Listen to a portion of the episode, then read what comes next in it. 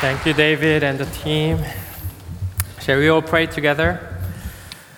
Lord Jesus Christ, we thank you for who you are and what you have done for us.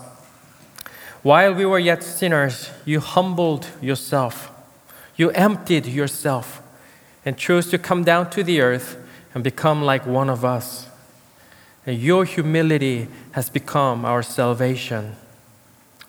Lord, therefore, we ask that you will also make us humbled this morning, humbled before your presence and humbled before your word.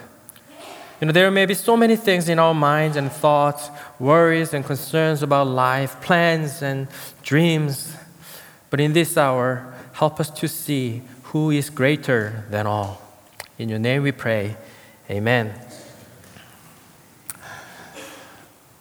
The passage that we'll be looking at this morning is, the, is from the Gospel of Luke, chapter 19, verses 28 through 44. This passage has been often called Jesus' triumphal entry to Jerusalem. Jesus' triumphal entry to Jerusalem, as the story depicts the beginning of his final week of in life, uh, week of life on earth, namely the beginning of his Passion Week in the city of Jerusalem. So, this passage has been one of the favorite and the most read passages on Palm Sundays, or very last Sunday before the Easters every year. But as I was studying and meditating on this passage, I came to this realization that this must be a Christmas Sunday passage like on today. Even the evangelist Luke, the physician, is linking this story to his earlier Christmas narratives by using the same phrase echoed in both passages peace in heaven and glory in the highest. Peace in heaven and glory in the highest. In the earlier story, the phrase was sung by the great company of the heavenly host with an angel before the shepherds, who came to celebrate the coming of the infant King Jesus in the town of Bethlehem. And now in Luke chapter 19, the disciples in the crowd celebrate the coming of the Messiah to the great city of Jerusalem, singing, Blessed is the King who comes in the name of the Lord, peace in heaven and glory in the highest. Just like 2,000 years ago, we are also today celebrating and singing, Born is the King of Israel, peace in heaven and glory in the highest. 2,000 years ago, when these songs were sung, how did Jesus respond to them? And 2,000 years later, today, when we sing these praises, how is Jesus going to respond to our praises in this season? Do you dare to listen to what he says? So, reading from Gospel of Luke, chapter 19, verses 28 onwards. After Jesus had said this, he went on ahead, going up to Jerusalem. As he approached Bethphage and Bethany at the hill called the Mount of Olives, he sent two of his disciples, saying to them, Go to the village ahead of you, and as you enter it, you will find a colt tied there, which no one has ever ridden. Untie it and bring it here. If anyone asks you, Why are you untying it? Tell him the Lord needs it. Those who were sent ahead went and found it just as he had told them. As they were untying the colt, its owners asked them, Why are you untying the colt? They replied, The Lord needs it. They brought it to Jesus, threw their cloaks on the colt, and put Jesus on it. As he went along, people sprayed their cloaks on the road. When he came near the place where the road goes down the Mount of Olives, the whole crowd of disciples began joyfully to praise God in loud voices for all the miracles they had seen. Blessed is the King who comes in the name of the Lord. Peace in heaven and glory in the highest. But some of the Pharisees in the crowd said to Jesus, Teacher, rebuke your disciples. I tell you, he replied, if they keep quiet, the stones will cry out. As he approached Jerusalem and saw the city, he wept over it and said, If you, even you, had only known on this day what would bring you peace, but now it is hidden from your eyes. Jesus of Nazareth is now unlike how he had been acting until yesterday. From this moment that Jesus is about to enter the city of Jerusalem, he is no more like the person that his disciples knew until the very day before. And what he is about to do on this day is the most deliberately orchestrated and planned act than everything that he had done before.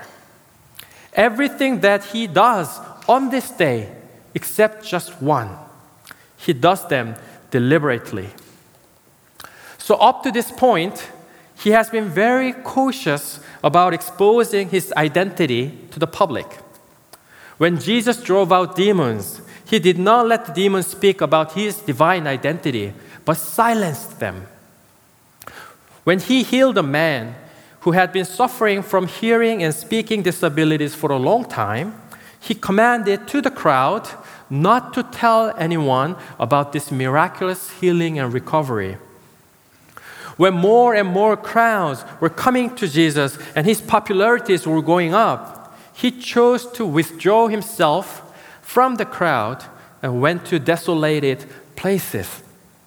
So, up to this point, Jesus of Nazareth has been very cautious about exposing his messianic identity to the public. But on this day, he's different than before. The first verse of the passage states that he went on ahead. Verse 29 ahead of his disciples. He's being very proactive and very much leading on this day on his way to Jerusalem. It is the first time in the Gospels that Jesus went ahead of disciples. The word ahead appears in the Gospels only when there is a special message to be delivered ahead. For example, John the Baptist was sent ahead of Jesus to deliver a message and prepare the way of the Lord. As we sang, the stars on the sky went ahead of the Magi in order to deliver the message of the good news that the king is coming. Jesus sent out his disciples to multiple villages, two by two, ahead of himself, in order to deliver the message of the gospel. And this time, Jesus is now going ahead. And it's because he has a message, he has a public statement to make. What is the public statement that Jesus is going to make? Verses 30 and onwards. Go to the village ahead of you. Here's another emphasis ahead. And as you enter it, you'll find a colt, a donkey tied there, which no one has ever ridden. Untie it and bring it here. If anyone asks you, Why are you untying it? say, The Lord needs it. Those who were sent ahead, here's another one, went and found it just as he has told them. As they were untying the colt, its owners asked them, Why are you untying the colt? They replied, The Lord needs it. So they brought it to Jesus. The way that Jesus is making his public statement is through his actions, namely untying and riding on a donkey. You must have noticed how many times the same word was repeated in these verses untie it five times.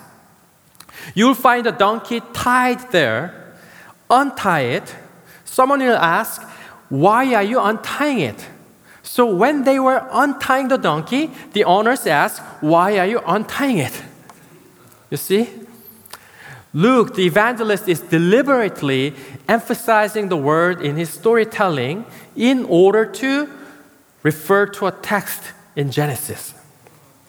In Genesis 49, Jacob, the father of Israel, blesses each of his sons before he passes away. And when he blesses his number four son, Judah, Jacob prophesies, The scepter will not depart from Judah, nor the ruler's staff from between his feet, until he, the Shiloh in Hebrew word, meaning the Messiah, the King of peace, until he to whom it belongs shall come, and the obedience of the nations shall be his. So there's a messianic prophecy from the first book of the Bible, Genesis, in the line of Judah. And then Jacob says, He, the Messiah, will tie his donkey to a vine and his colt to the choicest branch. What is this? Tying and untying a donkey is a messianic sign. What is the statement that Jesus is making through his actions here? I am the Messiah. I am the long awaited King and Savior as prophesied from Genesis. So Jesus of Nazareth is now unlike how he had been acting until the day before. Now it's all public, no more holding back. The time has come. He's deliberately making an open public declaration I am the Messiah. Alongside the Genesis passage, there are two more significant Old Testament passages that this deliberately orchestrated action of Jesus is alluding to. One is from 1 Kings chapter 1. It is when King David was old and about to pass away, and Adonijah, uh, who was one of King David's many sons, was self claiming to be the heir and successor to his father, King David. You know the story. A fake king, a self claiming king, a fake kingdom was established. And many people were coming around him saying, Long live King Adonijah. And it is in this very context that King David called Zadok the priest, Nathan the prophet, and Benaiah and asked them to deliberately do an act is to having, is having Solomon mount on David's mule, David's uh, donkey, and bringing him to Gihon, where he will be anointed as the only and as the only true legitimate king of Judah. So when Jesus was riding on a donkey, he is claiming that he is the true, only legitimate king, a line of David. His royal credentials are authentic. There are kings of the world and lords of the lords who are self claiming to be the kings and powers. And of course, there are people around them saying, Long live the king, as if they were to give them peace and prosperity. But nevertheless, this Jesus on a donkey is the true king of the world.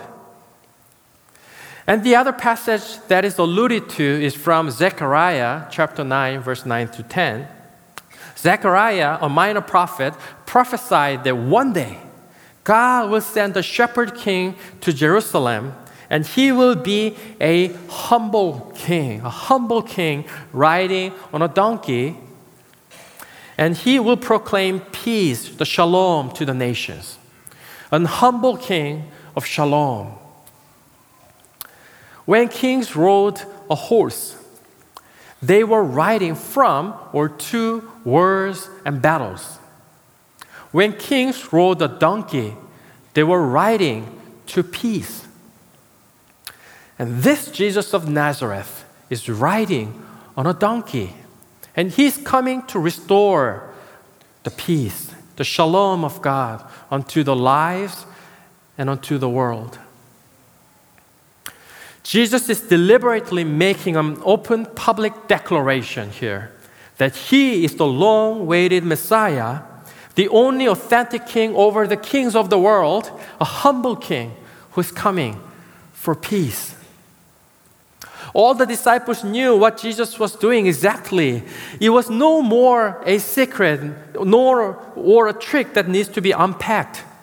Even the owners of the donkey, who were completely strangers, immediately understood what untying a donkey near Jerusalem meant. So they gave away. Nowhere in the Gospel of Luke thus far, Jesus called himself the Lord, Kyrios. He used the phrase only to refer to God the Father. But here on this day, he's calling himself equal to God the Father as he claims the Lord needs it. So at the coronation procession of the Messiah, the disciples became excited, throwing their cloaks onto the donkey and tree branches on the road to Jerusalem, shouting in loud voices, Blessed is the King who comes in the name of the Lord! Blessed is the King who comes in the name of the Lord! Peace in heaven and glory in the highest! Peace in heaven and glory in the highest! The King has come, He has come, He has come, the Messiah has come.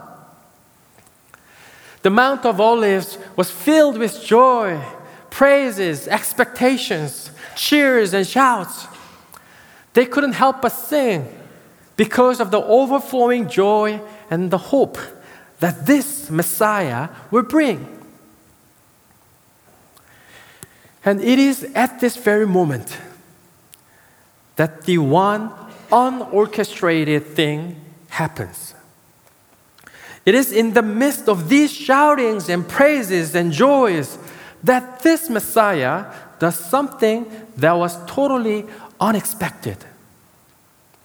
Verse 41 As he approached Jerusalem and saw the city, Jesus wept over it.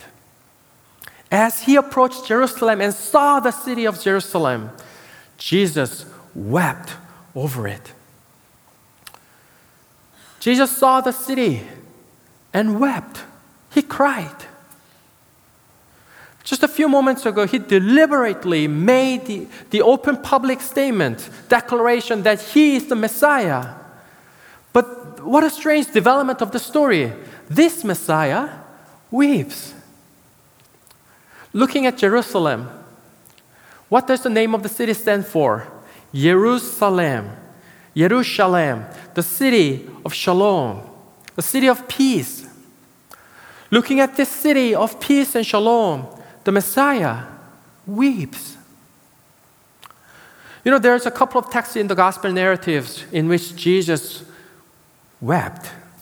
Uh, one famous one is from John 11, where Jesus wept at the death of his friend Lazarus. As Mary and Martha were crying, um, Jesus wept together because of their brother's unfortunate death. But here, the word that Luke uses is a much more stronger word. It's a different word that Luke uses than the word that John used. At the death of Lazarus, Jesus wept, meaning he, he shed tears. I mean, he was sad, so he wept. But here, if you were imagining a scene like this, as depicted in the painting, that is not what Luke is describing. He's not talking about a few drops of gentle tears rolling down his cheeks. The word Luke uses is klaio, which means to sob, to wail. It's much more intense and a much more emotional word. It describes the kind of sobbing that shakes your body and brings in a chest pain, a gut twisting pain and sorrow, which makes you shrunk, shrunk down. It's a deep, deep agony that Jesus is experiencing as he is looking at this city of Shalom. He's sobbing and wailing.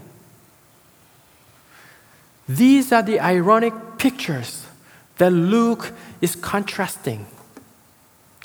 Cheers of the crowd, but the tears of Jesus. Shouting of joy from the crowd, but shouting in agony. At the coronation procession of the Messiah. Why? Why is Jesus wailing on this good day? Why does he have to wail even more intensely than the death of his friend Lazarus? It's because something worse than death is happening. As Jesus approached Jerusalem and saw the city, he wept over it and said, If you, even you, had only known on this day what would bring you peace, but now it is hidden from your eyes. If you, even you, had only known on this day what would bring you real peace, but now it is hidden from your eyes. Jesus wailed because they were not able to see. The city of Shalom was not able to see. Jesus wailed because they did not understand what would really bring them real peace and shalom.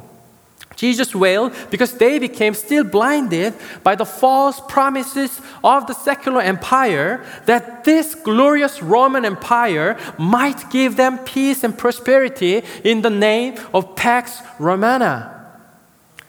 He knows that in a few days, this city will choose Pax Romana, the peace of Rome, over Pax Christi. He knows that this city of peace is going to reject this King of peace. He knows that within days, the echoes of Hosanna in the highest, Hosanna in the highest, will be drawn out by crucify him, crucify him. He knows that the chant, Blessed is the King who comes in the name of the Lord, will give way to, We have no king but Caesar.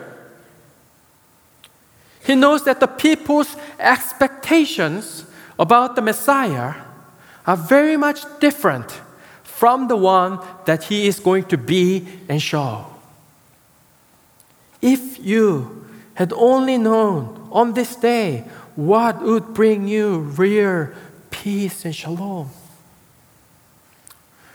Let us pause for a second and reflect on these words of Jesus ourselves. What about yourself?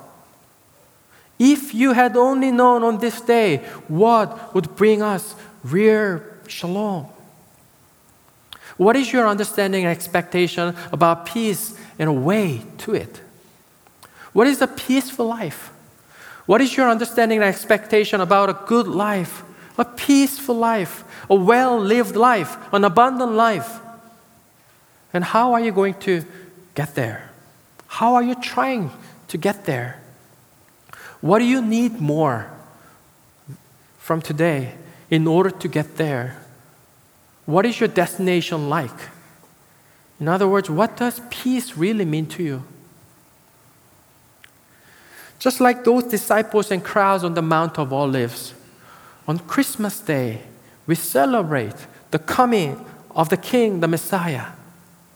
And we sing the same song that they sang Born is the newborn King. Blessed is the one who comes in the name of the Lord. Peace in heaven and glory in the highest. While we sing them, perhaps we must ask ourselves what is my, my, what is my expectation for the Messiah? What am I cheering for? And why am I excited, if at all? What am I celebrating? What are we actually asking Him to come and do in our life and in the world? What kind of peace and shalom am I expecting Him to fulfill and establish? What is interesting about this passage is that when the disciples shouted in joyful praises, as usual, some of the Pharisees came to Jesus and made complaints. A strange reaction in the neighborhood is observed. As the disciples were shouting for joy, some of the Pharisees in the crowd said to Jesus, Teacher, rebuke your disciples. Teacher, rebuke your disciples. But isn't this strange? Why on earth are they making complaints about rejoicing for the Messiah? Ironically, the Pharisees' reactions tell us about what the disciples' expectations for the Messiah were. The Pharisees saw these chants of the disciples as highly political and highly materialistic. That is why they are asking Jesus to stop them immediately. The Pharisees were actually correct in their observation of what is being sung in the crowds. When the disciples and the crowds were saying, Rejoice, the king is here, what they actually meant was a political freedom and materialistic restoration. Hail to the Messiah! It is now that God the Father will vindicate the honor of Israel from the oppressions of the Romans. This Messiah will deliver us from this empire. No more sufferings, no more oppressions. He will restore the kingdom of Judah, my kingdom, our kingdom. If these sufferings and oppressions are removed, we will be at peace. Peace in heaven and glory in the highest. What were the disciples cheering for? Fulfillment of their desires, fulfillment of their definition of peace, fulfillment of their ways to bring about peace. It's the freedom from the Romans. It's the complete removal of sufferings and oppressions and hardships from our lives so that they will be at peace. What they wanted is a miracle, a miraculous Savior who will defeat the Romans. So the evangelist Luke does not forget to explain the very reason at the end of their joyful shouting. The whole crowd of Jesus, the whole crowd of disciples began joyfully to praise God in loud voices because of all the miracles they had seen. They just want another one, according to their desires. And the Pharisees are just afraid of any chance that Roman soldiers would hear these chants. Teacher, rebuke your disciples. We are afraid. We are afraid that the Romans would hear this. We don't want to make those great warriors any angry. You see, the Pharisees are saying these in front of the King of Kings and the Lord of Lords. So the King of Peace wails because even in the midst of all the celebrations of the Messiah, no one seems to understand the true significance of the coming of the Messiah. Today's story is often known as Jesus' triumphal entry to Jerusalem. Jesus' triumphal entry to Jerusalem. However, by carefully looking at the story, we know by now that it is actually a message that rejects the messianic triumphalism. The Messiah, the Messiah is not a Santa Claus who is going to fulfill all my desires and wishes if that has been my expectations about the Messiah, and if this is why I am singing, Hail to the newborn King, the Messiah was born, sorry, but I will be disappointed at the Messiah at some point. The Messiah came to Israel, but she is still remained under the Roman oppression. If my expectation about the Messiah was that he would remove all my sufferings, all my hardships from my life, so that I'll be at peace at last, sorry, I will probably be disappointed at the Messiah at some point of my life. The true Messiah, the long waited one, knows that those fulfillments of wishes, a removal of sufferings, will not be able to satisfy us and bring us real peace. More we have, even more we'll be wishing to have. It is He who knows what would bring us true peace. And that is to know and to stand on His steadfast love for you. It is to know and to stand on the steadfast love of God for us. His steadfast love for the world, which will bring us the true peace. That is the profound foundation of any creature's shalom. He so loved the world that he came to the earth. He so loved you that he emptied himself and became the humble king. And this humble king says that the cross is his throne. The kingdom throne is on the cross. He knows that the cross is the only way to the true peace and shalom. He knows that in his incarnation, in his crucifixion, he's demonstrating the full extent of love of God the Father. He's saying to the crowd and the disciples, Behold, behold your king who takes away the sin of the world. Don't just think about what gift I'll bring to you to make you happier, but look, behold your king who's humbling himself down to the earth, who's humbling himself riding on a donkey, who's humbling himself being crucified and killed at the cross. Behold, this king. Look at me. I am your king, and this is who I am to you, and this is who I will be to you forever. Knowing this love, knowing this love, and walking in the ways of his love is the way to true shalom. Please remember just two things as we close this morning's message. One, you are loved. You are loved. You are deeply, deeply, deeply loved. No matter how you feel about yourself, no matter how satisfied you are with your life, you are deeply, deeply loved. The triune God who created the heavens and the earth loves you so much that he emptied himself, became like one of us, and rode on a donkey and died on the cross on your behalf. He's your Messiah, not necessarily because he's going to give you more gifts and fulfill your wishes and dreams like Santa Claus mythology, but because he loves you so much and he's to hold your hands tight no matter what you go through in your life. You are deeply, deeply, deeply loved. That is the gospel. That is the foundation of our peace.